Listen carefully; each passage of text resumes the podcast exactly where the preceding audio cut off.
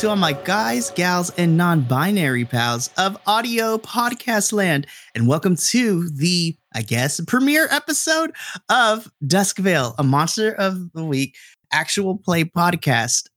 I am so excited to finally be jumping into the campaign proper. This is going to be a great time. It's going to be chaotic, it's going to be good. And uh, yeah, my players will be on their best behavior. I am your lore keeper for this game, Mikey. You can follow me all over the socials personally at Pop Culture Geek, but you can also follow us at Vibe Tribe Productions all over the interwebs. Why should you follow us? I'll tell you why. Because you want to make sure you follow us so you can stay up to date on every project we got going on for season two, from all the actual plays to a couple of regular pop culture podcasts, including podcasts that talk about diversity wrestling, and for teachers who've had it with the education system, and we just talk massive amounts of chicanery and shenanigans. It's a it's tomfoolery. It's a wild time. It's great though. But as always, with most of these projects, I am never alone in this endeavor. I have my amazing cast of players tonight. So, really quickly, we're going to go around. We're going to have them introduce themselves a, a little bit about who they are, plug any socials or projects they got going on. And for tonight's question, what is your favorite monster movie and or TV show? And if you can't just pick one, just give me a couple. Oh yeah, we're going to be doing this for this season. It's going to be a good time. The dice gods have decided before the recording started that eeny meeny miny mo. I love you, Sutphin, but you shall be the first to go. I'm okay with that. I think it. This is maybe part of my hazing of uh, season two. And Chris, whichever, mostly Sutphin because of name conflicts with the other games that I'm associated with season. But you can you can find me socials Cosmos Prefect on TikToks. Else is under Parky TV because I still have Parkinson's. Favorite monster movie, man, that's you're coming up with some hard hitting questions here, Mikey. If I'm going to be honest, it, any of the Godzilla movies, old and new, I enjoy them both. So. That is very fair, and that is an excellent choice, my friend. Alrighty, next person to give their introduction. New to season two, but at this point, probably not new to all of y'all if you checked out the other projects recently, is Connor. Hi. Yep, I'm Connor. I am new to season two. You can find me on Vibe Tribe Productions for A Walk Among Gods, Lighthearted, as well as here in Duskvale. You can't find me anywhere else on social media. I wish it could be different, but it can't. So sorry. One day I'll reveal why on social media, but you won't be able to find it. Very excited about this particular episode and whole run of episodes for this game. I love Monster of the Week. Besides being a sucker for kaiju movies, my all time favorite monster movie is Tremors from 1990 featuring Kevin Bacon, and it's one of the greatest movies ever created. And that's all I have to say about that. That is amazing. The nostalgia that Tremors brings, it's such a good time. Alrighty, next to introduce themselves to the listening audience is going to be the one and only Panda. Hello, I'm Panda. Only real social media you could probably find me at is on TikTok at Valkyrie Panda 97. If I had to choose a series I don't think oh, it's not even a movie series, it's a book series. Does that still count? So this technically Yes. part uh, this is Heck yes. technically part so this technically part of a current I think it's a current actually. Anyway, so there's two I guess they'd be considered sister series because they're in the same universe, but it's two different stories. Is the the Mercy Thompson series and the Alpha and Omega series. They're really good. They are, yes, they're romance novels, but they take an interesting spin on the whole werewolf thing and the pack ideology. And just in general, they take it and it's, yeah, here's what it is, but we're taking it a step further. And it's be it's a completely different like hierarchy thing. And it's interesting how they do that with without straying from how the werewolf pack mentality would be. So it's a good series. I recommend if that is something you like, I recommend looking into them. I want to say it's a Patricia Briggs series. Do not quote me on the author because it has been forever since I've actually held one of the books. Excellent. We at Vibe Tribe support local authors because reading is what? Fundamental. Finally joining us because books are, you know, and pick up exactly. Finally joining us finally with the rest of the cast because he had a miss last time we were all together, but I still love him. How dare he? But I'm super excited. He's one of the homies. He's been rocking with me since day one. You are all familiar with him, the one and only JC. How's it going? I'm JC or Jace. You can find me on TikTok at JC Vanguard. I'm in a couple other projects with D&D Vibe Tribe. You may be familiar. It's called The Deep, Tavern Tales, at Duskvale. This one we did have. Please remind me, Red Harvest. That was another one we were in. But I'm looking forward to playing this. Looks like we have a really good cast of characters here. It's going to be more chaotic than I think Mikey understands. But uh, yeah, I'm excited. The character I'm playing, by the way, is Mason Smith. Ooh, we'll get into yeah, we'll get into him in a little bit because I'm super excited. and of course, last but certainly not least for this session, he's also been rocking with me from day one a little bit less time than JC, but this man's has been involved with a lot of things. He is currently involved in a lot of fun for season two. He is also another homie, the one and only Dakota. Hey, I am Dakota Orge. I'm playing character in this here game. You can also find me playing in Call the Deep, Crystal City, The Academy, and Tavern Tales.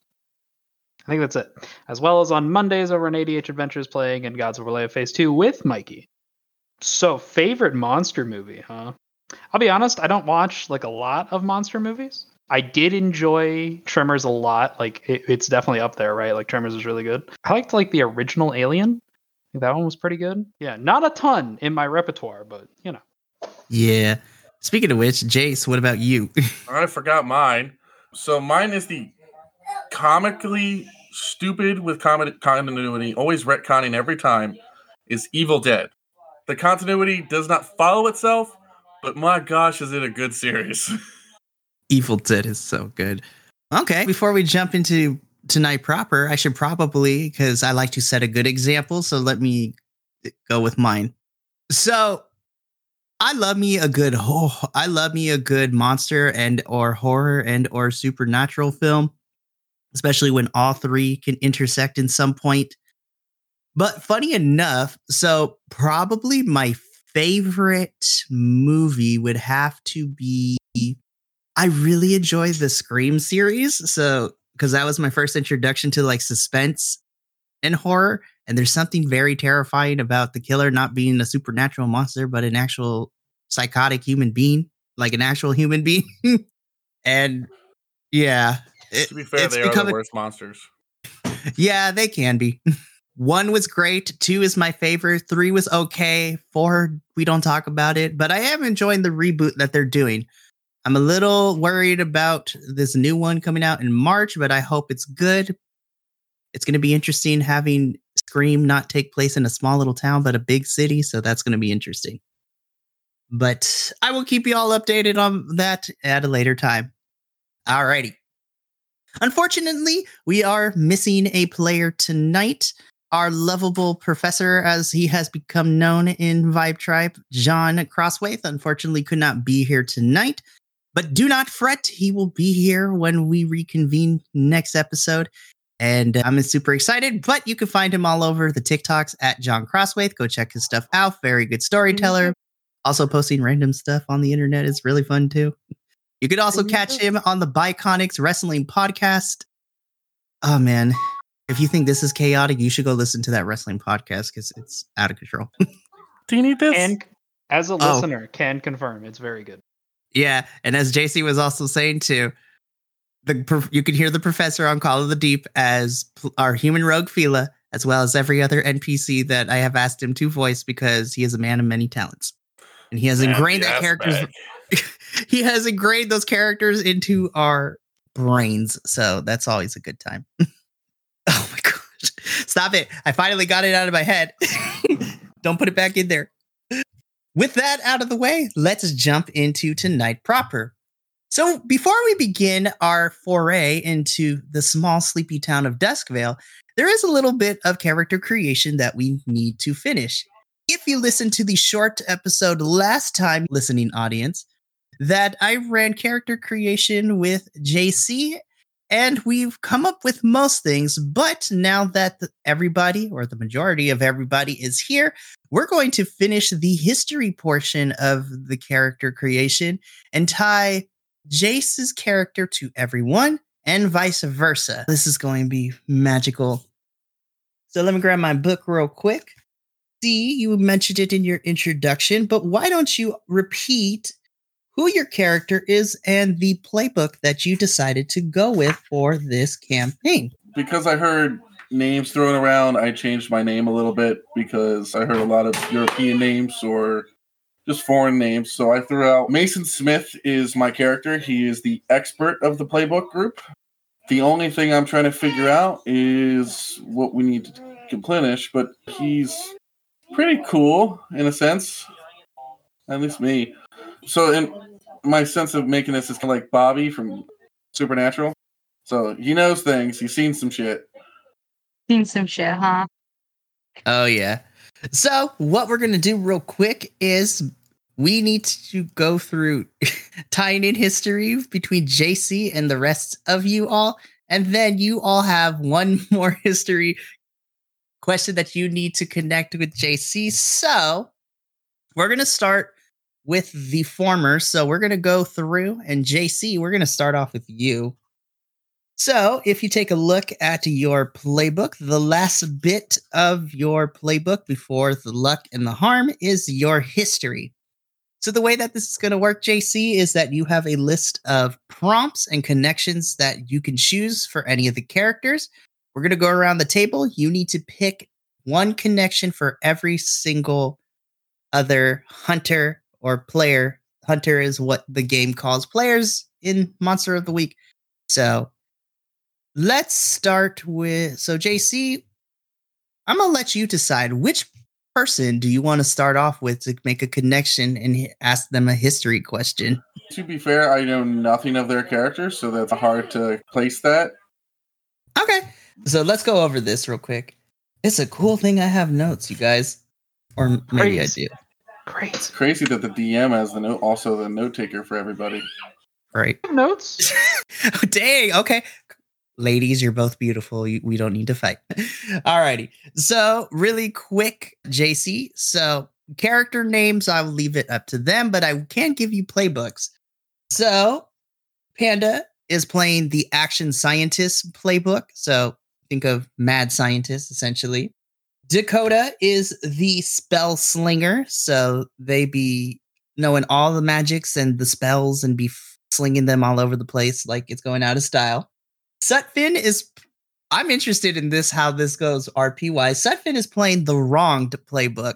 So also has seen some shit and is on a quest for revenge. That's dope, actually, because he's like Sam and Dean, right? And Jace is playing Bobby.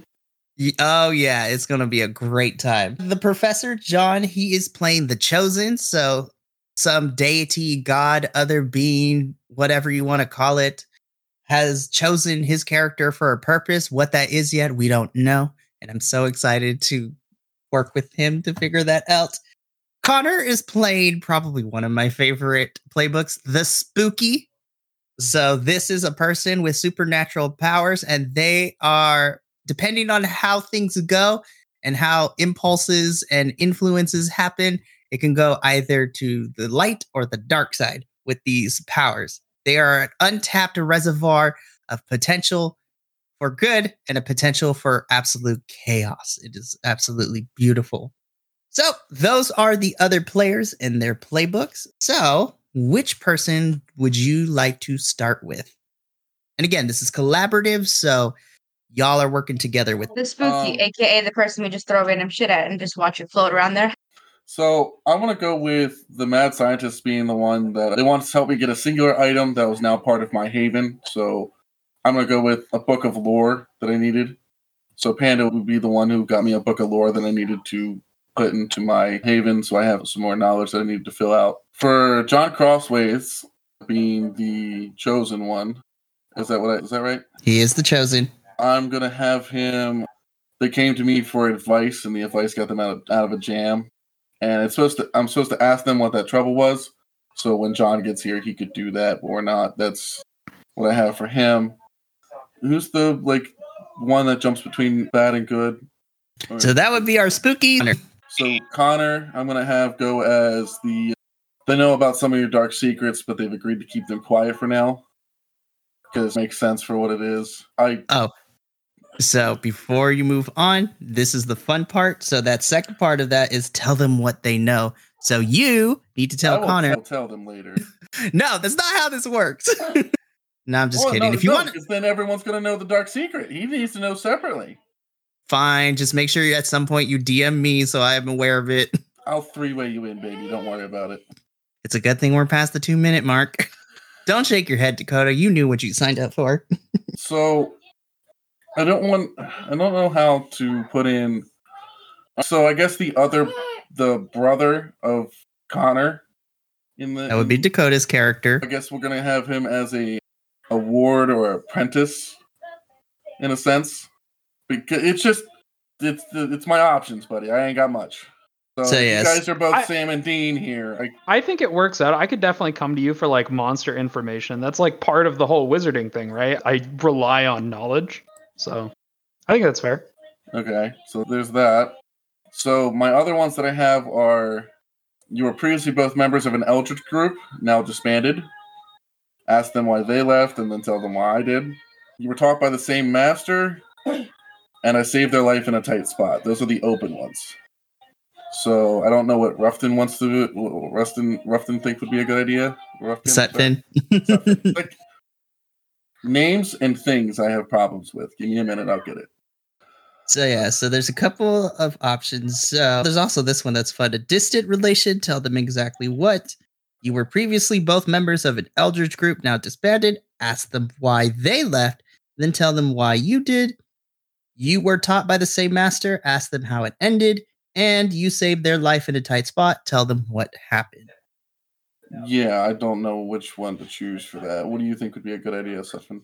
I'm looking back over how the others to say. I would imagine maybe I'd say the the first two, either the same master or we were both in the same group. I would just like to say I like how at this point like half the party is related. But we're all like dis we're all like distant relations. Like character one part one of my distant relations thought I was dead and apparently I'm not. Another one is a distant relation as well. Like we're just apparently we're all just distant cousins or some shit, apparently. Yeah, I'm trying not to do exactly do that. I guess let's do the uh, members of an Eldritch group, if anything. Okay. So, why did you leave the Eldritch group? Mm, they pissed me off. Honestly, that is a perfect answer. You were there, the only you were the only one keeping it fun, so I left. Cool. Oh my gosh, I'd love that. All right. Am I missing anybody? Nope, that's it. Because there's a total of six players, but you will have five. Everyone has five connections because you can't really have a connection with yourself. Or maybe Hey, hey, I have a Wanna connection with myself every other night. stop it. It's gonna be Today's funny. episodes of shit I didn't need to fucking hear. Mm. That I could have gone the rest of the day without hearing. Welcome to hell. This is gonna be great. This is paradise compared to hell. Let's be honest. Speaking of Okay. paradise, this is gonna be my fun part. So now that you've done the connections with everyone, they need to make connections with you. Okay.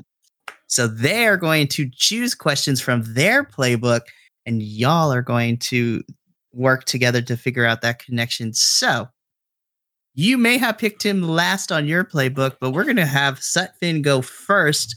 So Sutphin, let the wronged. Let's take a look and see what kind of connection you might have with our expert. I'm going to say being an being the expert and my personal quest for vengeance, revenge, killing everything. You showed me the ropes when I was learning how to fight. So I figured technique wise for different creatures, monsters, beings, whichever. So I'll take it. I don't know about you guys, but via the PDF thing, I'm able to highlight different colors and write their names next to it so that I mm-hmm. remember the history. Excellent. I love that. Alrighty, so that takes care of Sutphin's. Dakota, why don't we go with you next? So the spell slinger.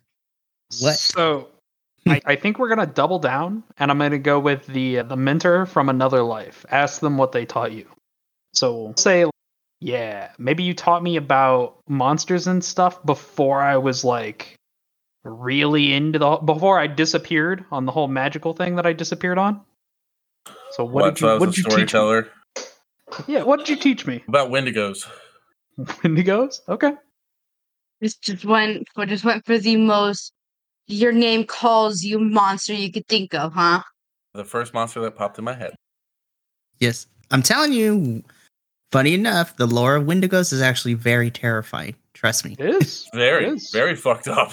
What's It the- it is y- just when you get a chance, look up the lore on the Wendy Boys. uh, It is terrifying. Would recommend to anybody that is interested in Wendigos go play Until Dawn. Oh, yes. No, thank you. No, Fucking you can't hear thank me when I you. mute myself, but no. no fucking thank you. I will pass on that. That is very bad advice. Fuck you. This is great. Alrighty, so that takes care That's of how you give us nightmares. Are you trying to give us nightmares? Because that is the worst idea ever. I don't know what you're talking about. It's a great idea. Good game. It really is. The quarry is actually pretty fun too. Not as You know damn what the Okay. fuck you're doing. Damn what you're doing. yes, giving me ideas. Ooh. High intense stuff like Can- that. If so, when I was playing Gears and it was getting really high intense in Gears Five, I was like, I need someone to play with because this is getting really fucked up. Can we start in a, a mansion up in the hills? By an I just wanna say- place? Can we? I just want to say, I, what's gonna happen? I feel like the first meet is because half of us know each other already, or we're distantly related, or half of us think the other person is dead or whatever. We're all just gonna turn the corner. It's gonna be the Spider-Man you meme, just like six different Spider-Mans. They're just you. We need we need to make that. We need someone to actually make that into a meme specifically for this campaign, just because. So Dakota, if you want to start somewhere, I do actually have a sanctuary or a haven that is pretty much kitted out as a prepper shelter. So there's shipping containers as the basement. So that would be the different. There's a med unit down there. There's an armory and all the stuff down in the basement area. There's like a normal little shack upstairs, and then there's some stuff off to the side. So if you want to start somewhere, we can start in the haven. That's all dependent upon Mikey, but oh, don't worry. I got plans for all that. This is gonna be fun. that tone, Mikey, that tone in that face is just okay. I'm not terrified of Mikey's plans for where, how, where, and how we're gonna meet. As long as we're not meeting over killing a monster and talking over a carcass, I'm fine with it. Not yet. Not in the prologue. I like how you're just like, "No, that's not in the plans. Not yet, anyway. that's next episode. Alrighty, so let's see. All right, so let's jump to Connor and let's go with the spooky. Okay, I chose. So I have a couple of options, and I I don't want to make us bloodkin because I feel like there's too much familial relation, and I don't want to make us married or romantically involved because I feel like it's not time yet. But maybe we'll get there. We'll see how the podcast goes. This isn't lighthearted. My bad. So sorry. So what I wanted to do is you've known each other for some time, but since your powers manifested, you keep them at a distance emotionally. And I think that works really well with you being an expert in monster hunting and my character developing monster like abilities or powers would probably set up some red flags. I, I think it works with also our history together. yeah it Yeah, works really well because we can just say you and I knew him when we were young, right? Like when we were super Exactly. young. Yeah. Yeah, I think there's a lot of like mentorship opportunities here, and I think how that changes with the different playbooks. I think that's going to be really interesting and really fun. Oh, yes, yes. Alrighty. So then, finally, Jace, at least for now, the last person is our action scientist. So, Panda, why don't you see what question works for Jace? Technically, I have four left. but I crossed one out because it is one that I absolutely refuse because I hate the trope so much because it's so overdone. It's the on again, off again romantic bullshit. It is so fucking overdone because every fucking thing has the oh we're on again, off again, but we're in the off phase, and I'm like, you're fuck buddies. You're not on again, off again. You're fuck buddies. Get it right. Like, can you look me in my face and tell me I'm wrong? But I hate that trope so much because it is so overdone. Everybody does the trope, and I hate it so much. So I refuse to use it. So which one? Which of the three that are the left? ones that are left is you were academic colleagues at some point in the past. Decide between you, when, and where. You've been friends ever since you had a science adventure a while ago. Tell them what evil science fucking dyslexia Nem- nemesis you defeated together.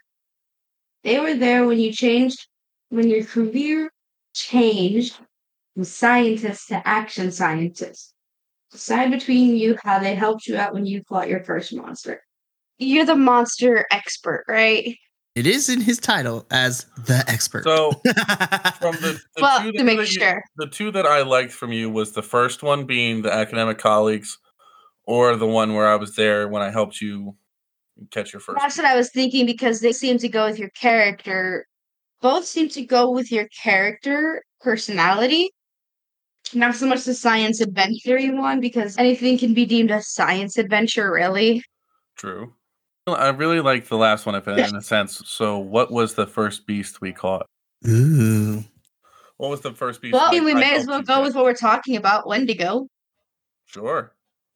And that is that if I could English today, that would be fucking wonderful. The going up against the Wendigo is what basically flipped the switch to go from scientist to action scientist. Because I feel like at some point we kind of had to basically use a gun in a way that it wasn't intended to be used to kind of defeat it, which would make Frankie's face. Like, so what's here's a gun, you're not supposed Burn to it. use it this way because if you do it this way, it's gonna either hurt you or if you point it this direction, it's gonna hurt them. And I'm like, so let's do this because we need to kill this thing.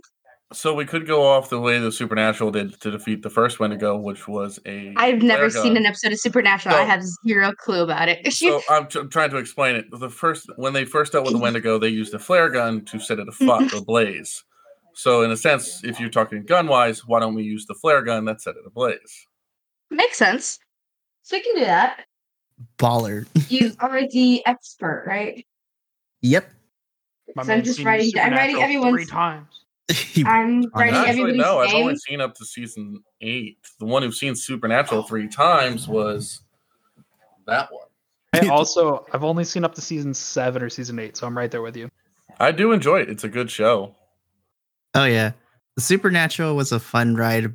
It was a good time for the era, but my heart still belongs to the OG of monster TV shows for me as a child of the 90s, Buffy the Vampire Slayer. So, fun fact, and Angel. this is Angel's I, I, better. I feel I feel like I, as a '90s end of the '90s baby, do not do the '90s justice. I have never seen a single episode of Buffy. It's a good time. Angel is a lot of fun too. It's really r- But if we're gonna go with like the most monsters, the most things that you've seen before Supernatural, it would have to be Charmed. Saw the most monsters, saw the most demons, saw the most everything for the most part. See, everybody's talking about Charmed and Buffy, Natural, and I'm just like, I haven't seen any of these things. Uh, The only thing I have to go off of is True Blood, which doesn't really have a. I've read the books. I've read the books. Let me let me finish. I read the books. I've watched a bit of the TV show, so I kind of. That's why I'm like I haven't really watched a lot of TV shows, so I'm gonna refer to a book series I know because I have Uh, no TV series under my belt. Wolf? Now it depends because there were the movies and then there was the MTV show. I liked both. But- show. I did not watch the TV show for one simple reason. There were people in my school who did the same. Oh, this is my personality now. Like the people with Twilight. Oh, my Team Jacob. And I'm like, Team Edward and Team Jacob are not your personality, Susan. we're not doing this. Oh, so goodness. everybody, I grew up in a kind of a small town, dying town that had a dying steel mill. So like anything that people get that could find that gave the nostalgia, they're like, this is mine, this is my personality, fuck you. like literally. Nice. All right. Dang, that completes that little portion. So, what we'll, we'll do, Jace, is next time, next recording, before we get into the session, you and John will finish off the histories. So, I'm very, very interested to see how that goes. That's going to be a great time. But with that out of the way, We have six players, so we should have five, Connections. not including Yep. ourselves. Okay, I just want to make sure. Mhm. No, that is all good. Now, with that out of the way, why don't we jump straight into Duskvale, shall we? Let's go. Alrighty. So let me paint this picture for you. As the camera, so to speak, opens up on our opening shot, we see a panoramic viewpoint of the early morning in a of the small little town located in Washington, as Duskvale. As the, the sun begins to touch down onto the shadows of Duskvale itself and begin to light up the little touristy trap town of Duskvale, it's so beautiful, surrounded by forests and big enough to be a town, but also far away and secluded enough from the major cities. So the really only people that are in Duskvale are the residents and ever so often your weird college kids who are on there for spring break because they wanted to go backpacking through Washington and have heard the myths and the legends of Duskvale. You also get the occasional people who try to locate Sasquatch, but nobody has the heart to tell them that Sasquatch up and moved and is now like chilling out in California now. But uh, people they keep the sightings up because you, people don't have the heart to tell them that Sasquatch has up and moved his residence. but as the early morning begins, the camera kind of focuses on what seems to be a figure running through the forest. And as the camera catches up with this figure and zooms in, we get a picture of a younger woman in about uh, 18 years old at this point. She's wearing like a typical like sweatshirt and she's wearing some denim jeans and she has some chucks on her foot. But immediately, as the camera is following this individual, the camera picks up that there are scratches and marks all over her body. She looks to be sullen with dirt and grime as if she's been doing some sort of fighting into the woods and losing against the bushes and the trees. And as she kind of huffs and puffs and jumps behind a bush, she begins to slow her breath down and she's looking around ominously as if something is following her. We don't know what quite it is, but she begins to remain quiet. And as she slows her breathing and she just hones into her sense of hearing and sight, she s- picks her head up above the bushes a little bit. And as she surveys the area, other than her, there doesn't seem to be anything there. But immediately, as she stands up thinking the coast is clear, a sh- shadowy, kind of black fi- hand reaches out, grabs the scruff of her hoodie, and pulls her back as the camera cuts there. With the remaining shot, just this echoing scream reverberating through the forest as early morning begins to happen. So, this is going to be a lot of fun. But as a few hours pass by, the life within Duskvale begins to awaken and people start to go about their business on their day to days.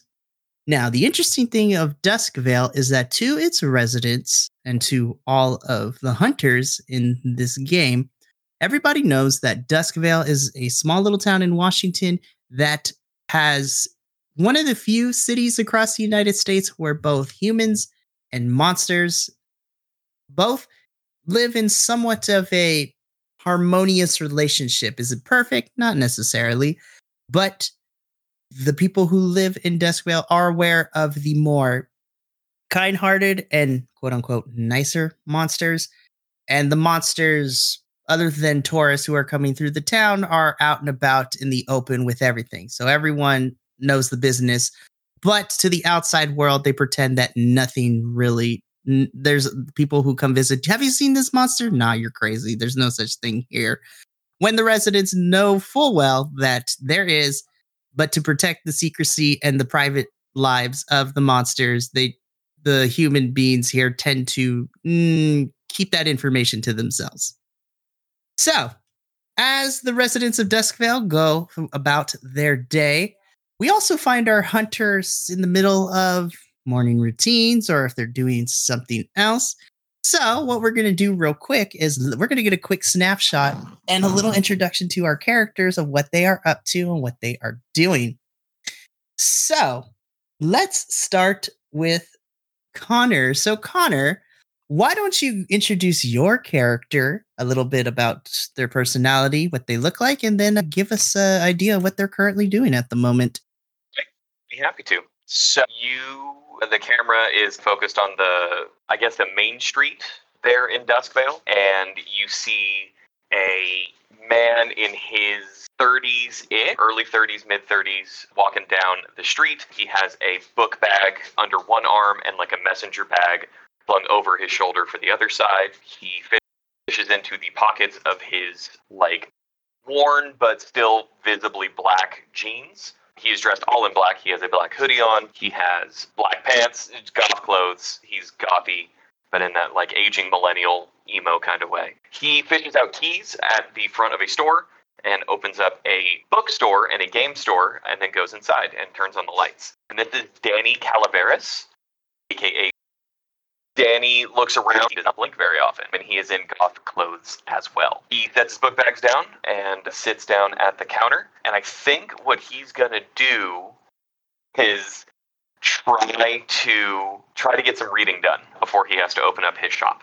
And this is his bookshop and game shop, and he's gonna open up a an old like leather bound tome with a strange sigil on the front and try and read from its very old aged pages there at the main counter with a coffee, a black coffee.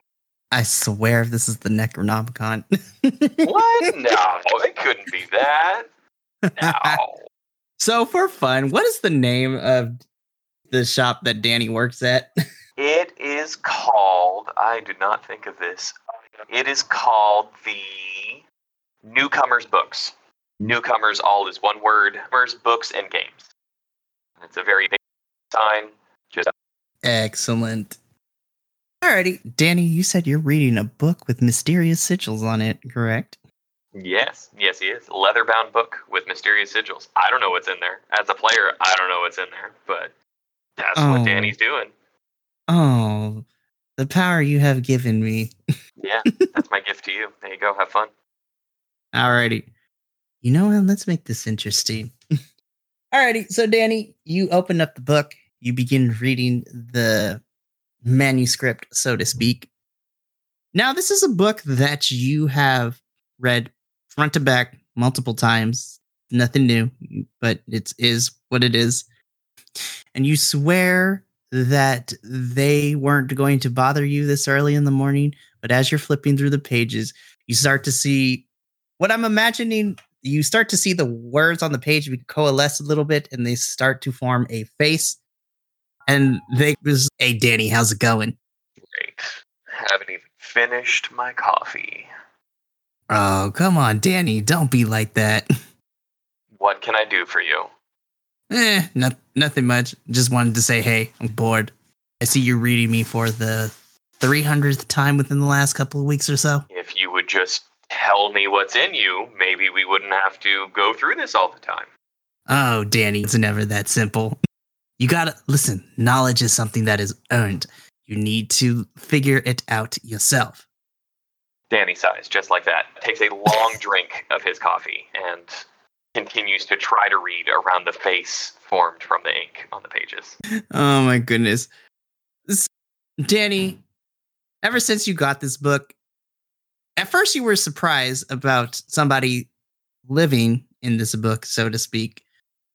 It went from a curiosity to an interest to now you just want to throw them across the room half the time. They're like that roommate that you never asked for. Granted, they don't require much maintenance. It's like having a pet. They don't require much maintenance. You don't really need to feed them. But unfortunately, they are another person, so they don't pay rent. Uh, you know that this person in the book is your long. Do we want to call them a friend, acquaintance, like that annoying person? Nah, we'll just say that the person that you found in this book that continues to have conversations with you, which becomes annoying, especially when you're out in public and then they want to chime in half the time. This is this little entity inside your book is known as Arpeggio. So Arpeggio is going to be spelled A P A G I O. Arpeggio. Okay. I love it. You've given me a friend. You've given me a friend and a prop that's able to talk with me this early. You think this isn't going to be a chaotic game, Mikey? Come on. Oh no.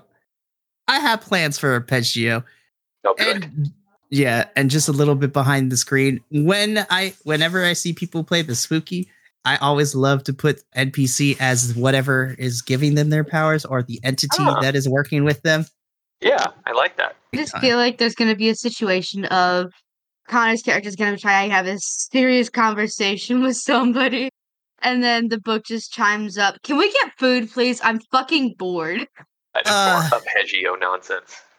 Or book is just sitting on the table, or whatever, and it's just like he's having a conversation with someone. Can they shut up? Their voice is annoying. Did that book just talk? No, no, you're crazy. You're crazy. Nah, that was me. I do impressions. It's great. You should see this. It's a tablet. It's a sentient it's a sentient Kindle. Sounds awful. no.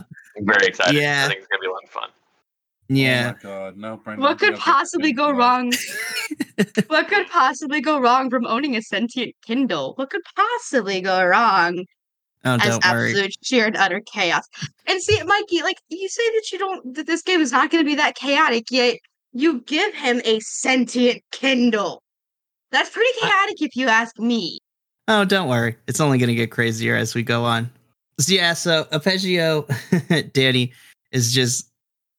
You keep reading the book. You're trying to focus in for the day, and Arpeggio keeps talking, us, but half the time you just ignore him. don't That's worry. how- Yeah, so as the camera kind of pans out for that little scene, it travels through the town as it passes through the rest of the residents that are on this area of Duskvale. So you see some folks opening their shots, getting in the middle of the day or the morning, I should say. You also see very interesting things like there is there is a flower shop where you see a satyr is like pulling up the metallic grate to open it up. You also see a bunch of chalk drawings on the wall that begin to move. So you have actual children and then chalk children somehow managing to play a game together, though the chalk children are stuck in the wall a little bit. And as we continue on through the town, we find ourselves at what looks to be some sort of safe house. Jace, why don't you introduce your character? Give us a name, personality, what they look like, and what they're currently doing right now. And I believe you have another hunter currently with you as well. I do. Oh, yeah, I should have told you. N- they're going to be, but continue. Anyway, uh, my guess would be I'm setting up for a hunt. My name's Miles, or I'm sorry, not, wrong game.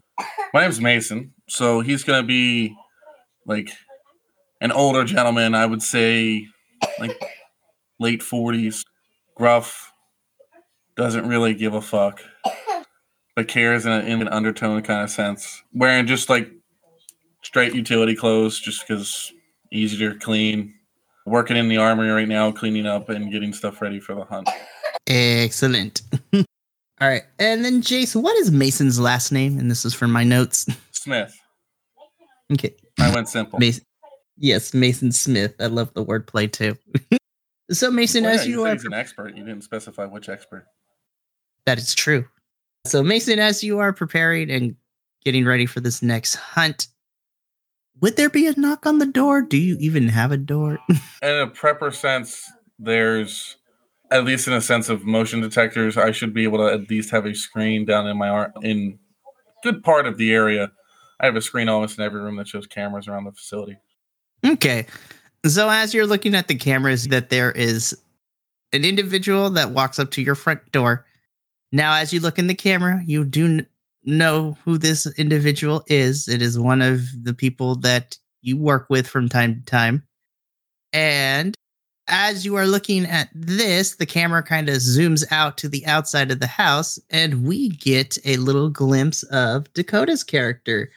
So, Dakota, why don't you describe, give it your character's name, personality, what they look like, and why are they here? Okay. So this is Max Calaveras. He is brothers with Connor's character. He is wearing a like kind of old style suit underneath a long like black trench coat, like nice shoes. Looks like he just came out of a business meeting, but the fabric's a little ruffled, almost like he's faking it. He's got slicked back black short hair with a single strand of white through the top of it. And I imagine I'm here to ask about demons. Most excellent. Yeah, so Max, you just knock on the door, and Mason, that Max is out front.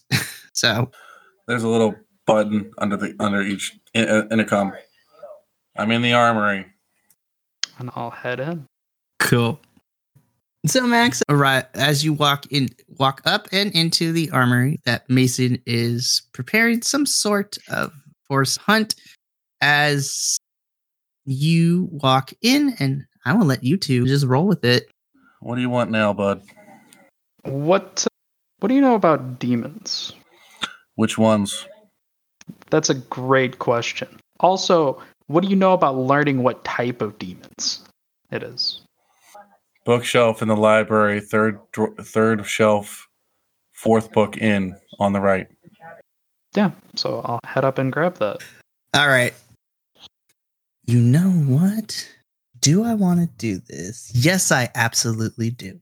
Max, as you go to the shelf and you pull out the book, you are attempting to see what information you can glean from the book about learning more about the types of demons. So, here's what I would like you to do. This is going to be really fun. I would like for you to roll me. What stat do I want to make you roll? You know what? I'm going to have you, just for the sake of it, I'm going to have you roll your. Sharp, right? Yep. So I'm going to have you roll your sh- plus sharp. The way that Monster of the Week works for my players and for the listening audience, Monster of the Week is using the powered by the Apocalypse system. So the only dice you ever need is a 2d6. So, Dakota, you're going to roll plus sharp and whatever modifier you have for that particular rating on your skill set, you're going to either add or subtract depending on what it is. How about a six? oh, buddy. So let me explain how this happens. So, in Monster of the Week, there are three possibilities that you can potentially come up with. They are divided into the following categories. If you roll a 10 or more, that is an absolutely stellar success. So, everything goes as planned, nothing too bonkers happens. A seven to nine is a soft success with some complications depending on the skill being used. A six or less, failure. But here's the beautiful thing. So, Dakota, you have failed the roll, but go ahead and mark experience on your sheet because in Monster of the Week, anytime a hunter fails a roll, they mar- get to mark experience. And once they've reached enough experience, they are able to level up. so, this is what happens. So, Max, as you are reading this book, Danny did tell you not to stay up too late every time you study before whatever it is that you're doing. And so you start feeling the residual effects of, I don't know, not sleeping a lot. And plus, as you're combing through the book, what Mason failed to tell you is that books is written in some sort of dead language. So it's like the book is written in Latin, and you your Latin skills are not the greatest at the moment. Let's have it as old Germanic. Oh, okay. Then let's just go with that. It's all Germanic. and you're just like, huh. I should have asked him if we had it in this particular language. So you just close the book and put it back. Fair enough. But obviously, if you would want to come back later, you obviously can. So what do you do next, Max? Hmm, I'm probably. I'll probably just leave and go grab some food. Hungry. Honestly, that's a mood right now. awesome. Stay out of Alrighty, my so- food supplies. Awesome. Alrighty. So as Max leaves Mason's residence, the camera kind of zooms past through a little bit.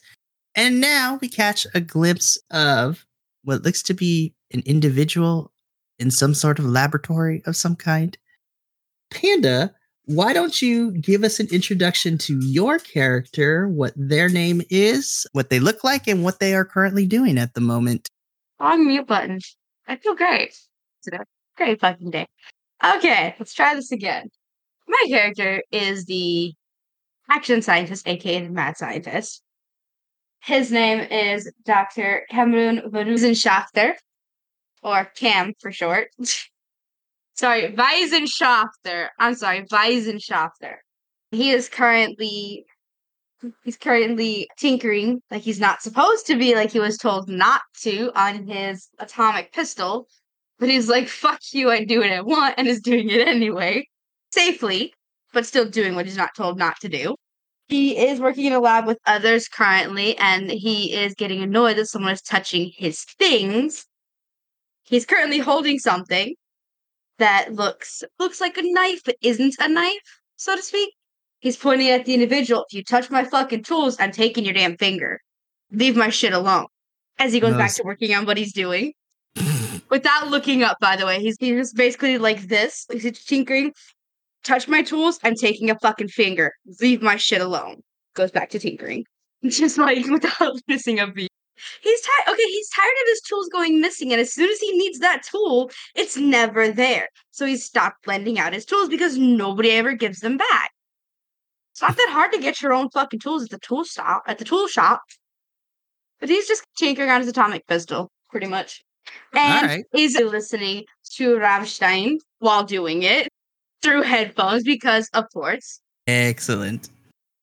Alrighty. So, Cam, as you are currently working on your atomic pistol, you hear the kind of pitter patter of some footsteps approaching your workstation. And as you look up, because you mentioned that you're working in the lab with other people at the moment, in comes, I guess the official term would be your supervisor, so to speak, or your boss in a way, but not in the traditional sense. So this individual is a older gentleman. Basically, the best way to describe him is he's wearing like very pink. He's wearing like these hot pink like slippers and just sweatpants. are they, are they bunny slippers? I have to know. Are they the bunny slippers with the ears? Oh, of course. Because you know, it's not, it's, it's not a complete. I don't give a shit. I just rolled the fuck out of bed and came to work without the pink bunny slippers with the ears, specifically with the ears. Exactly. So they got those. they got the sweatpants on. They're wearing like a regular t-shirt with the lab coat. They have the ID over their neck. They also have a sleep mask resting on their forehead a little bit, but also they have this crazy big poofy like salt and pepper gray kind of hair situation going on. It's literally if you took a palm tree and turned it into some hair and that is just how chaotic it is up there. And they come looking- walking Sorry. Yep. And as they come walking up, you also hear what seems to be them drinking some sort of juice box at the same time as well. It's So as Cameron's tinkering, he's like, "What the fuck do you want? I'm busy," and just slowly looks over, annoyed as shit that he had to pause, take his headphones off, and pause his music for this. He is that Well- mad scientist. He's mad. He's got to pause his music for this shit. good, mor- good morning to you too, Cam. So, in front of you, just to give you a name, this is Dr. Graham. So, G R A M. So, that kind of Graham. So, Dr. Graham is technically your supervisor, so to speak. They are also the person that runs this little section of the lab. And Dr. Graham is just still sipping on their juice box. It's just good morning to you too, Cam. It seems is just looking at him like, "What do you want? It's too fucking early, and I've already had two people try to swipe my tools. The fuck do you want? I'm busy." I'm just doing my rounds. You can learn to be a little nicer when in your work. Just saying. I will learn to be nicer when people learn to stop taking my shit and not giving it back. When I get it- my shit back, I will be nicer. I've had two wrenches go missing today alone. Three, three pliers, three pliers. I'm sick of not having my tools when I fucking need them. I wouldn't have a problem lending out my tools if I got them back. But I have a problem of every day I have to bring in tools that I didn't get back the day before because nobody gives my shit back. So I don't have it when I need it. It's kind of frustrating. Dr. Graham's just like, was it Brody again? Did he did you did he borrow a tool and never Fucking return Brody. it again? It's always fucking Brody. I guarantee you. I guarantee you. You go to his fucking station, you will find every Keurig machine that we have fucking lost here, every coffee pot, every tool that everybody has lent out. Because I guarantee you, his workstation is a fucking black hole that everything just ends up there. I'm tired of running my shit out. Nobody gets to use my shit. I know my stuff is the best in our area. I'm not letting anyone use my shit because of Brody. Brody ruined that for everybody. I've alone this week spent $300 on tools to replace my tools. I'm tired of doing that. It's bullshit. Utter fucking bullshit. And I don't get reimbursed for it because I got told that it's not something I can send to HR to get reimbursed for. When an employee is the one not giving my shit back. Seems kind of stupid rule to me if you ask me. Anyway, what's so important this early in the morning? Nothing. I just was doing my rounds like I normally do. Just wanted to see how you're doing. But since you have a couple tools missing, I'll definitely go have a chat with Brody. But Two you can carry on now. missing two weeks worth of tools that Brody has taken. One more goes missing. I'm going after Brody and I'm going to make him missing. Cam turns No. back to his thing, puts his music back on, and just goes back to tinkering. Obviously, he's annoyed. Yeah, I could tell that. Dr. Graham just continues to sip their juice box, juice box and then continues to do their rounds. Definitely going to have a conversation with Brody later. So, as we exit the laboratory, we finally find, well, at least for tonight, we find the camera kind of fixated on our last hunter of the group. So, Sutphin, why don't you introduce your character to us, their name, what they look like, and what they're currently doing at the moment? So, Luther Grey, and it's Grey with an E, just in case. That's a long story. Is the wrong. Basically, just angry all the time. Severe coffee, caffeine addict, nicotine, just whatever. Doesn't really like to sleep much because of issues.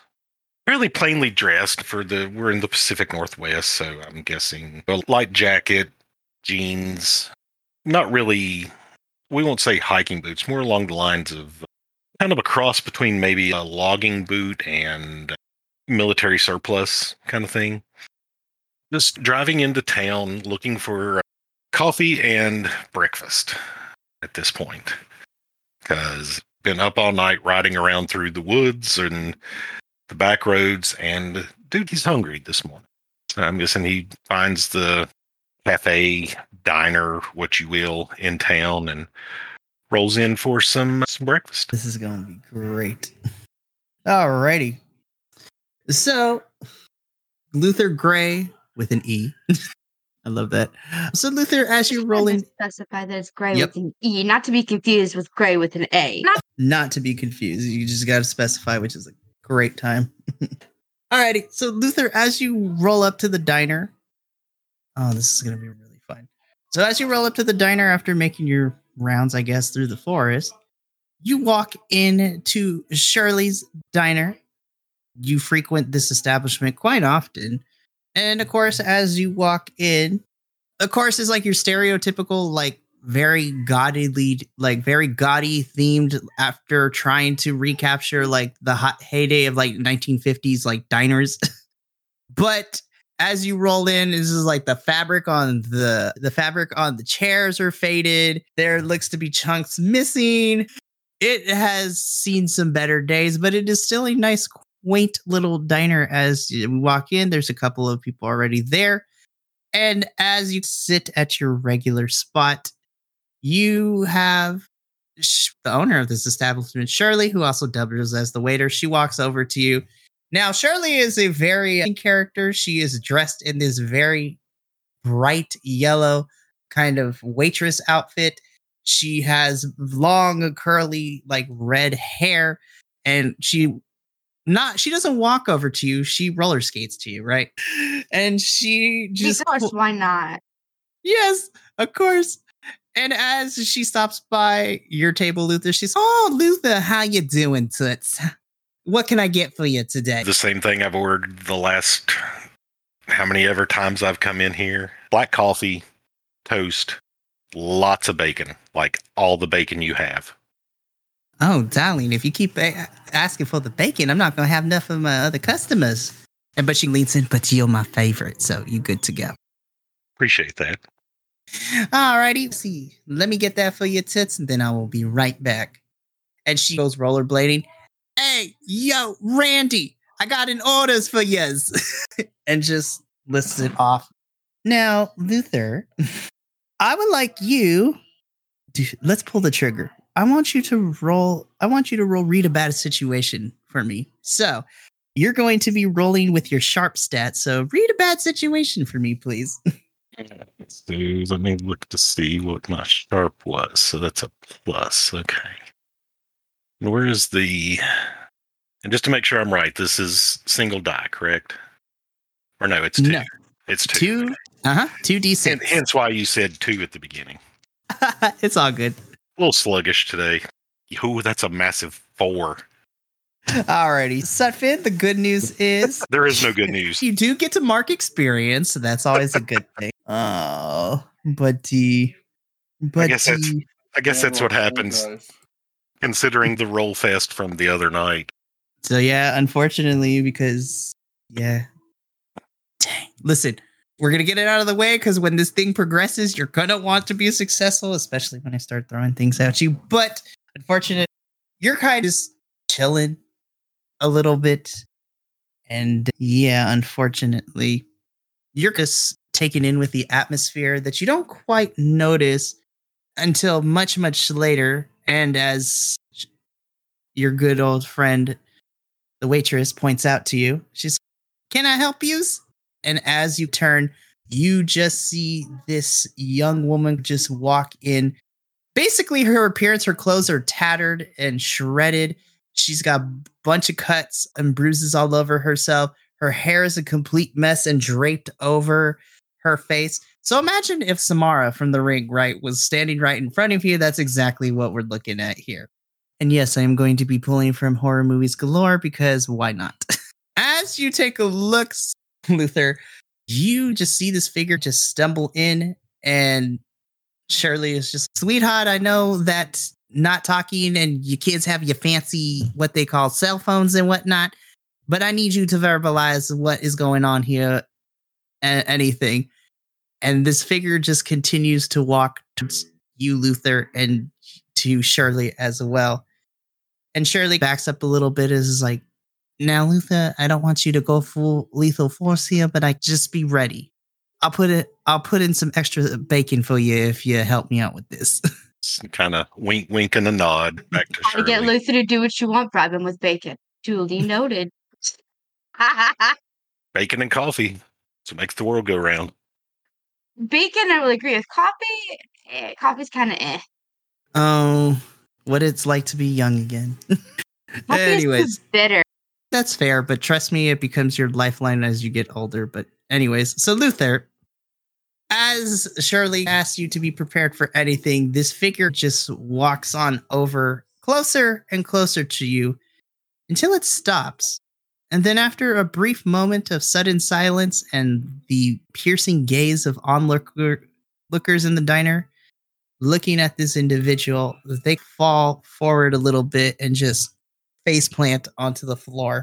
Um, I guess initially, as Luther, he not so much jumps up as just gradually stands slowly, goes over to kind of look out, see what's going on, make sure the she is breathing, there's a pulse, that kind of thing. Just summing up, or not summing up, out the situation. He's noticing the scars, the just disheveled appearance. Maybe uh, Shirley says, "Can I go give me uh, some water, maybe a warm rag? Let's see if we can clean some of her, some of this up a little bit."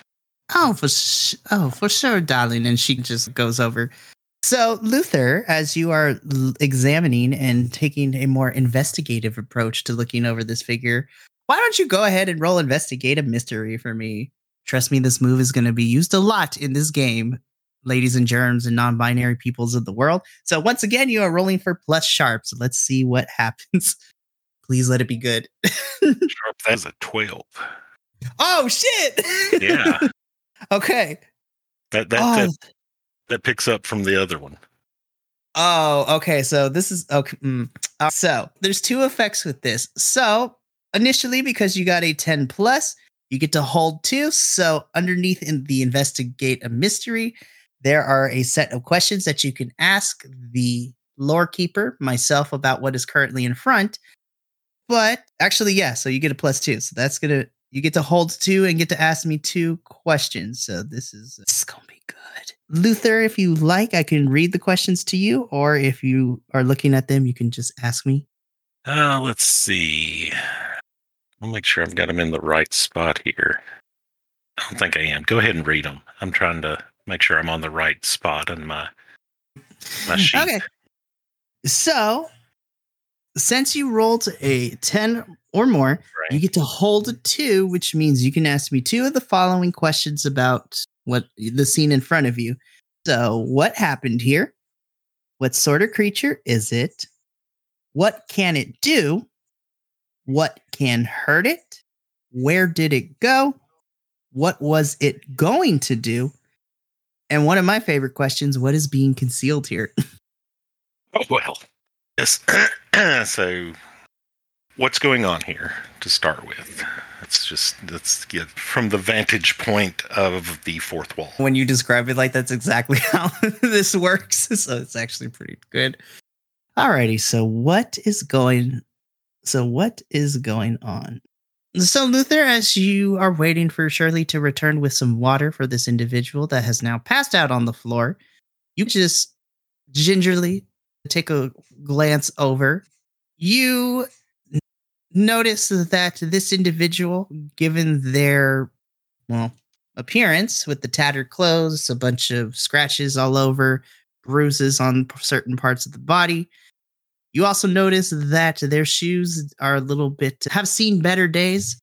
They look like they have been worn and torn all over the place and things like that. And as you take a further look, you also see that in this indivi- in this individual's hair, so she seems to have like twigs and leaves caked in there as well. So it seems that what is going on here is that this said individual looked to be in the forest not too long ago, and given the pieces of what you have, you pretty much can surmise that they were running through the woods, but with their disheveled appearance, they didn't seem to be going for a regular jog. They seemed to be running for their life of some sort. Go from the beginning. Let's see. And would there be anything being concealed?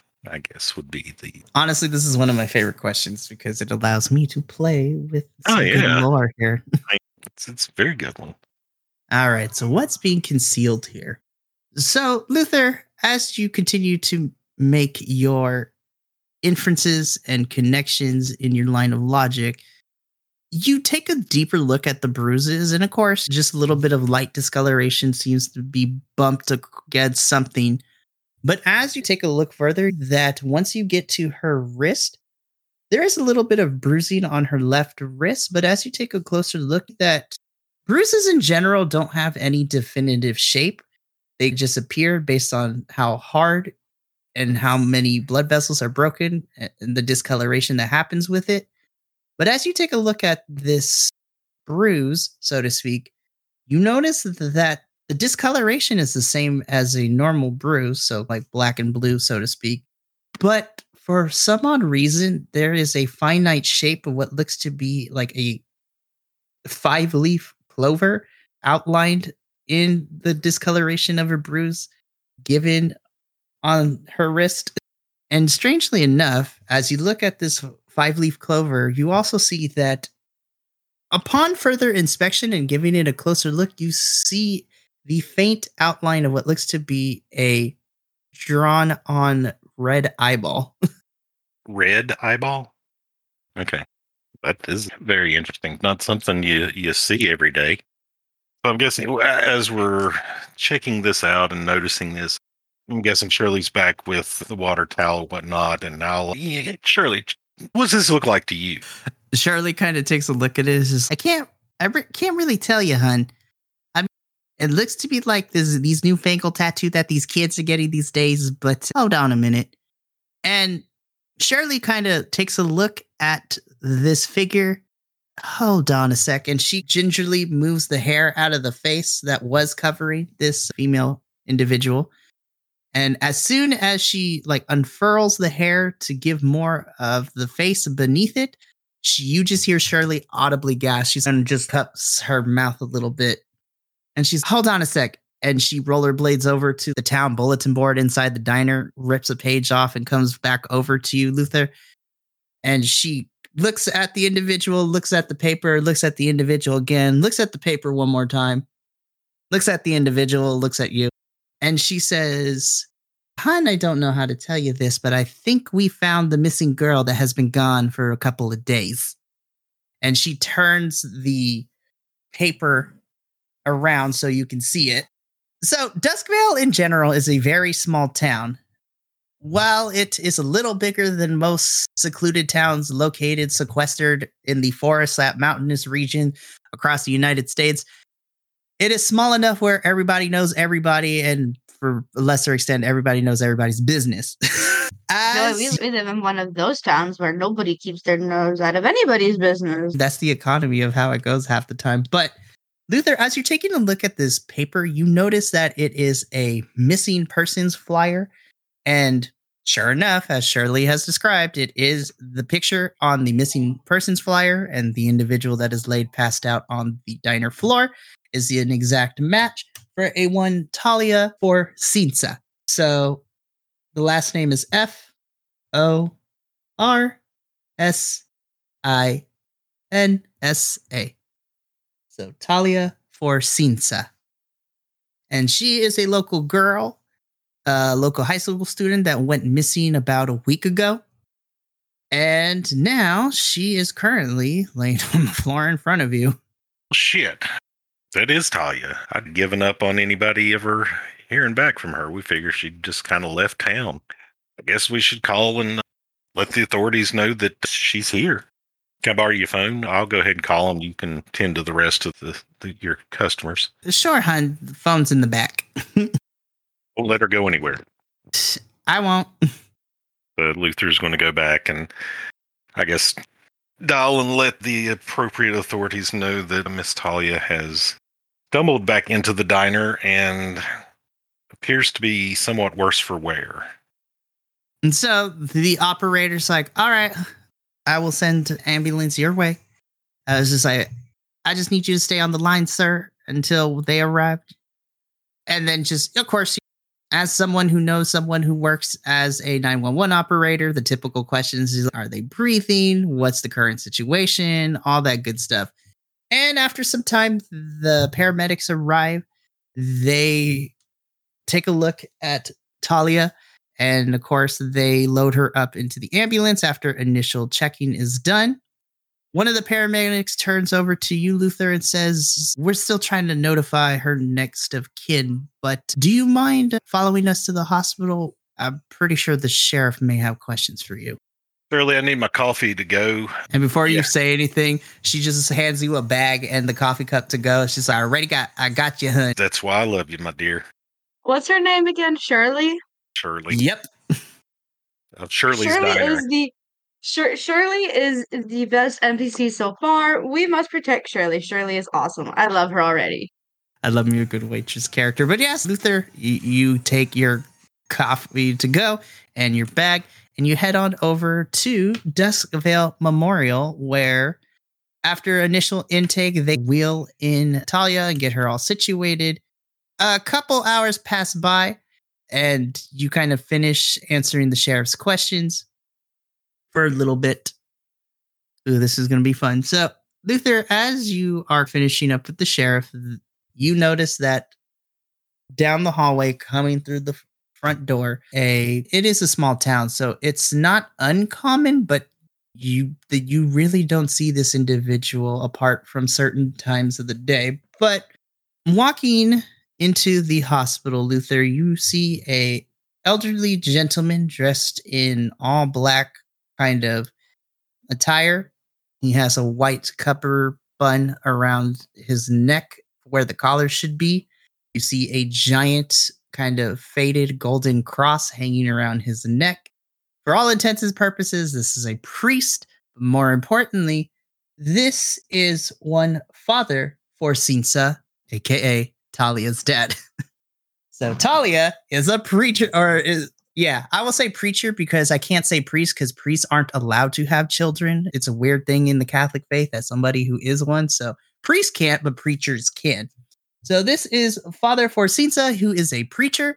He is the head of probably the biggest church and the only church in Duskvale. Uh, I'm gonna just put it out there. Everybody knows Father Forcinza. He is a bit of a old school person and very school of hard knocks type of guy. Like no nonsense, to the point but also has like the spirit of a Southern Belle lady. Is if you ever hear "Bless Your Heart" from him, you better run the other way because that is nothing good happens when you get told, "Oh, bless your heart." so basically, what I'm hearing is keep a knife on us around this guy. God. Yeah. So as Father Forcinsa walks up, he turns to you, Luther, and says, "I have been told you are the one that found my daughter and took her here. Is you have my thanks." and just respectfully bows to you. I appreciate that. It's more so that she found us. I was just waiting for breakfast this morning when she kind of stumbled in and just collapsed. I know we've everybody's been looking for her for for a while, and I'm sure you're much relieved to at least know where she is now. At least I am grateful, and I'm sure we have a lot to talk about, but I'm I must see her real quick. Excuse me. And the good old father just goes down the hallway in a hurriedly fashion over to where Talia's room is. And as you see this scene, another doctor look over his shoulder as Father for Forcinsa is walking into the room and just turns to you, Luther, and walks over and says, Well, oh, Luther, you cease to amaze me of your skills and how you find yourself finding missing people. Now, Luther, you are quite aware of this doctor. In fact, the two of you are probably the closest in terms of this is your best friend, your homie, for a better lack of a term. This is Dr. Lozano. And Dr. Lozano is the head of Duskvale Memorial. He is also your come after visiting hours, a doctor, in case you need to get stitched up from your excursions, as we like to call them. Dr. Lozano just turns to you, Luther, and says, Something doesn't seem right here. I've never fully trusted the good old father. Yeah, that's I've always seemed like something was off, but I never really. I, other things I tend to focus on, but what happened to her? You, is there anything you can share? I know protocols and whatnot, but just the bruising was very unique. Dr. Lozano looks around. It's here at Duskvale Memorial, we have to keep our patients' confidentiality a secret and this information can't get out. And as he continues, like the typical like Hippocratic oath spiel, he slides over like a Manila folder to you, and then I he's hear nothing. I'm not saying nothing. I know nothing. yeah, I can't really disclose this information yada while sliding the Manila folder over to you. I'll be sure and check this out later. Excellent. So, Luther, you take the manila folder, and as you are walking out, all of a sudden you start to hear some monitors go off as you are about to step out of the hospital. And as you turn around, you just see Dr. Lozano and a couple of nurses like hauling ass to Talia's room. I guess try to observe as closely as I can without being in the way. Just trying Uh, to make sure everything's kosher. Okay. So as you try to get as close as you can, you hear first, you hear the monitors go crazy. More importantly, you see the good old father Forcinza has now is sitting on the floor looking in abject horror. And as you peer your head a little bit further, you see the nurses and the Dr. Lozano that Talia is starting to convulse in her bed. But more importantly, as you take a closer look, granted, she has a bunch of she has a couple of bruises. She scratched up from her romp through the forest, apparently. But as you take a look closer of her eyes, you see that they're kind of glazed over in very white. And so, uh, picture this, right? This is essentially like The Exorcist, right? so, just seizing you just see her hair begin to float up a little bit as if it's defying all laws of physics and gravity. And you just hear, just constantly over and over again, you just hear that the seals will be undone. The seals will be undone. The seals will be undone. And as you're taking a look at this, one of the nurses is sorry and closes it as they try. And you just hear this cacophony of Talia's voice continuing to say that, with Dr. Lozano and the nurses, with Dr. Lozano giving the nurses things to do that, to strap her down and get her in. And as you continue to do that, you just suddenly hear her heart monitor flatline. And after a couple minutes and some failed resuscitations, Dr. Lozano opens up the curtain. he kind of walks out. He walks out of the curtain he looks at the nurses and says, Time of death, 10.05 in the morning. Talia Forcinza has officially died. And for the rest of you, because this is a small town, all of you have some sort of, I'm assuming everyone has some sort of electronic device of some sort, whether they use it all the time or not, it's a different story. Now, granted, everybody in this Cameron small has town. a jailbroken device because not Yes. scientist. Yes. So, as all of you are going about your day, you get a ping on your electronic device. Everyone in this town is subscribed to the mysterious news art, the news writer for the newspaper. Angel, Angel Dust is her their full nom de plume, so to speak. so, as you each get a ding from Angel Dust, for some odd reason, they you see that missing you see the headline missing girl found only to die moments later Did you just make a Hazbin hotel reference? no Angel Dust. but i can see that but Angel Dust. i didn't put now if i'm being completely honest angel is also because i'm a big scooby-doo person mystery incorporated the radio host angel is like my big inspiration for this character for this newspaper writer so i just added dust because it was fun See, see, Dakota. I hope I get your name right. Dakota. Dakota and me had the same fucking wavelength thought, where it's just like, why are we bringing Hazbin Hotel into this? But you know what? Hazbin Hotel would do great in Duskvale if we're being completely honest. Tell me I'm wrong. They would fit in no fucking problem in Duskvale. Period. Just like But I would tell your yes. father, you're wrong. ah nope afterwards you can fight afterwards not now Fine. That doesn't mean I'm gonna play nice. But as each of you get a ping notification from Angel Dust, the headline says Teen girl found only to die moments later, giving you the details of what exactly happened. And as each of you read this, again, small town, most of you didn't know Talia too well, but the fact that something happened to this quiet little tourist town ever to this extent is interesting. About the article, because I'm mm-hmm. curious. Is Luther mentioned in it at all? Like, at all by name? Curious. That- I'm just curious because if I recall, Luther thinks Cameron is dead. If I think mm-hmm. was the one that was on his sheet. My sh- I think was it.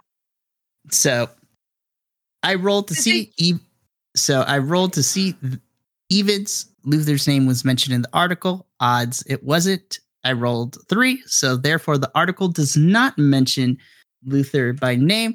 The only thing that the article says is that a local resident found Talia at the local diner, and because Angel, while being the gossip blog of this little town, so to speak, they respect their sources and confidentiality. so they did give a descriptor of a local resident who found Talia at the diner, but Luther's name is not mentioned. And of Oh. course, Lu- Luther would like to keep it that way. I was gonna say, I was gonna say, would on that description alone, because obviously Cameron has family photos of his family. Would that description ring the bell of what Luther looked like in the picture that he has of Luther? Out of curiosity. I'm going to say no because all the article states that it's a local resident, but it doesn't give any details of like descriptors of what they look like, age wise, Okay. height wise, all that stuff. Because again, Angel likes to protect her sources. And so So- just that general description, but nothing else. So Cameron is going to get cur- curious, make it English. Obviously, not that he's supposed to leave work. And he's gonna head to the diner to see what he can find out from the I can't remember the word now. The waitress. Okay. Cam, you begin walking over to the diner. The rest of you are still going about your day. As you all are going about your day, Danny, you're currently in the middle of your shift at Newcomers Books and Games. And of course, you have Arpeggio, your book sitting on the counter. As you are taking care of, of customers, you know, helping them get set up as they're learning the rules for their first time playing Munchkin and whatnot, you return to the counter and you start to see Arpeggio and the book begin to vibrate a little bit. And in the most quietest you have ever heard Arpeggio all your lifetime, knowing him as Danny, I need you to go to the back real quick. I need to talk to you about something. Okay. Uh, Danny is going to grab uh, Peggio and his coffee mug and head towards the back. So as you head to the pack, Arpeggio says, Hey, I need you to turn me to this particular page, please. We're gonna need to chat. Okay. Danny will begrudgingly, with more ceremony than is needed, because he's the only one seeing this, will do that. And open it up and flutter the pages open and then make a big show of going to the right page for the drama. Love it.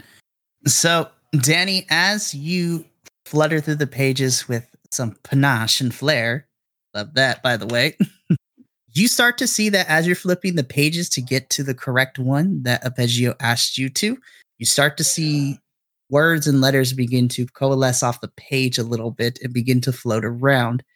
And as you get to the right page, that these words and letters begin to take a physical form. And as they swirl together and dissipate, standing in front of you is Arpeggio, who, for all intents and purposes, is an ink monster. So he is a he's in humanoid form. He's dressed like in this black and gray scale vest and slacks and tie. He's got some suspenders and a little bow tie around it. His hair is black, but he has it like in a pompadour kind of situation extending forward a little bit. But because he is an ink monster, towards the front end of the pompadour, you just see like ink droplets continuously drop and hit the floor, but they disappear as soon as they hit. So think of him as basically, I guess the best way to put it to use a modern example, think of him as like Bendy from Bendy and the Ink Machine, but not as crazy and not as bloodthirsty. Yeah. Chief, I was going for as you were describing him. So yeah, that's Exactly. perfect. Love it. Love it. And so Arpeggio takes physical form and is like, Danny, in the words of that, what's that called? That Nova Star, Star Wars, that movie that we watched the other night. I sense a disturbance in the force. Oh, okay, uh, Gio, because I've got a bad feeling about this. So, what's going on? So, Danny, of course, you know me and you have a special bond here, and I can. I'm not the only one that is out there talking to folks out here. I'm in your book. I'm in the book. There's other people and other things, but I, you know what? It's better if I show you real quick. And Arpeggio holds out his blobby hand, and it's just, I need to. Of course, I need to ask you for consent because consent is sexy, ladies and gentlemen, and non-binary folks. I need you to hold my hand real quick. First of all, thank you for asking for consent, consent because consent is in fact sexy. So yes, and yeah, Danny's going to reach his hand out and take I almost said Bendy, take Appen- hand between his little fingers to hold it. Yep, just like that. Little boop. Okay. So as soon as you grab Arpeggio's appendage, I guess is the best way to put it, his little finger, Gross. it's a great time. So as soon as you grab Arpeggio's hand, you your surroundings begin to change a little bit. No longer do does the back room appear. You start to see it fade out a little bit and be covered in what seems to be this violet and indigo kind of color subspace is the best way to describe it. It's very ethereal. It's very cold as well. And as you are taking a look underneath you, that you and Arpeggio look to be standing on some sort of reflective surface, essentially like a giant mirror. And as you take a look, you see the same scene that Luther saw with Talia and the three seals. And but as you are taking a look at the scene, you start to see that the image begins to distort and change a little bit.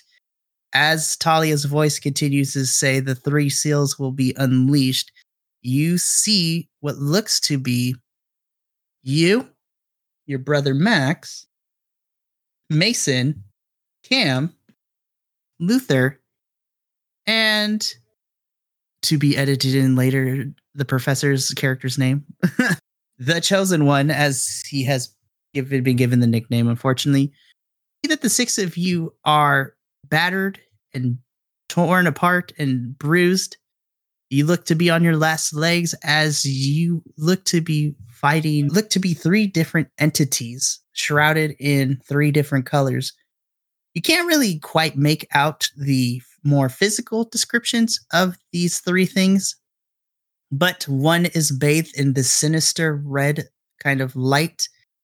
One is bathed in a bright yellow light, and one is bathed in a kind of darker blue kind of light. So essentially, these three entities, each of them is bathed, and the three of them together are basically like primary colors. And as you continue to view this image, as you look up, because you hear the what looks to be the audible whisper of the ghost that goes as if they're breathing. and yeah, so as you look up, standing in front of you in a very spectral form is a the visage of Talia. And she just looks at you and says, So question. It's Danny, but will his full name be Daniel, so to speak? Sure. Yeah, that works. Yeah. okay. I just wanted to make sure. So as you look, it's Talia. She goes, Daniel Calaveras, you and your friends need to help me.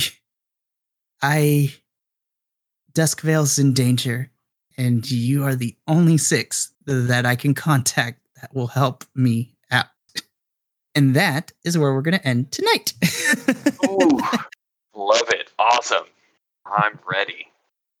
so, when we come back with the next episode, obviously the first thing we're going to rewind the clock a little bit and we're going to get the John's character introduction and what they are doing. And then we're going to see what the ghostly visage of Talia has in store, not only for Danny, but for the rest of the group. What is this ethereal space? What are these three mysterious figures that our hunters are fighting? Do are Talia's intentions good or not? In order to answer all these questions or more, you're gonna have to come back for the next episode of Duskvale, a Monster of the Week actual play podcast. As always, from me and all of my lovely players, remember, from all of us here at Vibe Tribe, take care of each other, love one another, and as always, let the good times roll. Until the next episode, we will see you later. This has been a Vibe Tribe production. Remember, take care of each other, love one another, and as always, keep those good times rolling. We'll see you next time.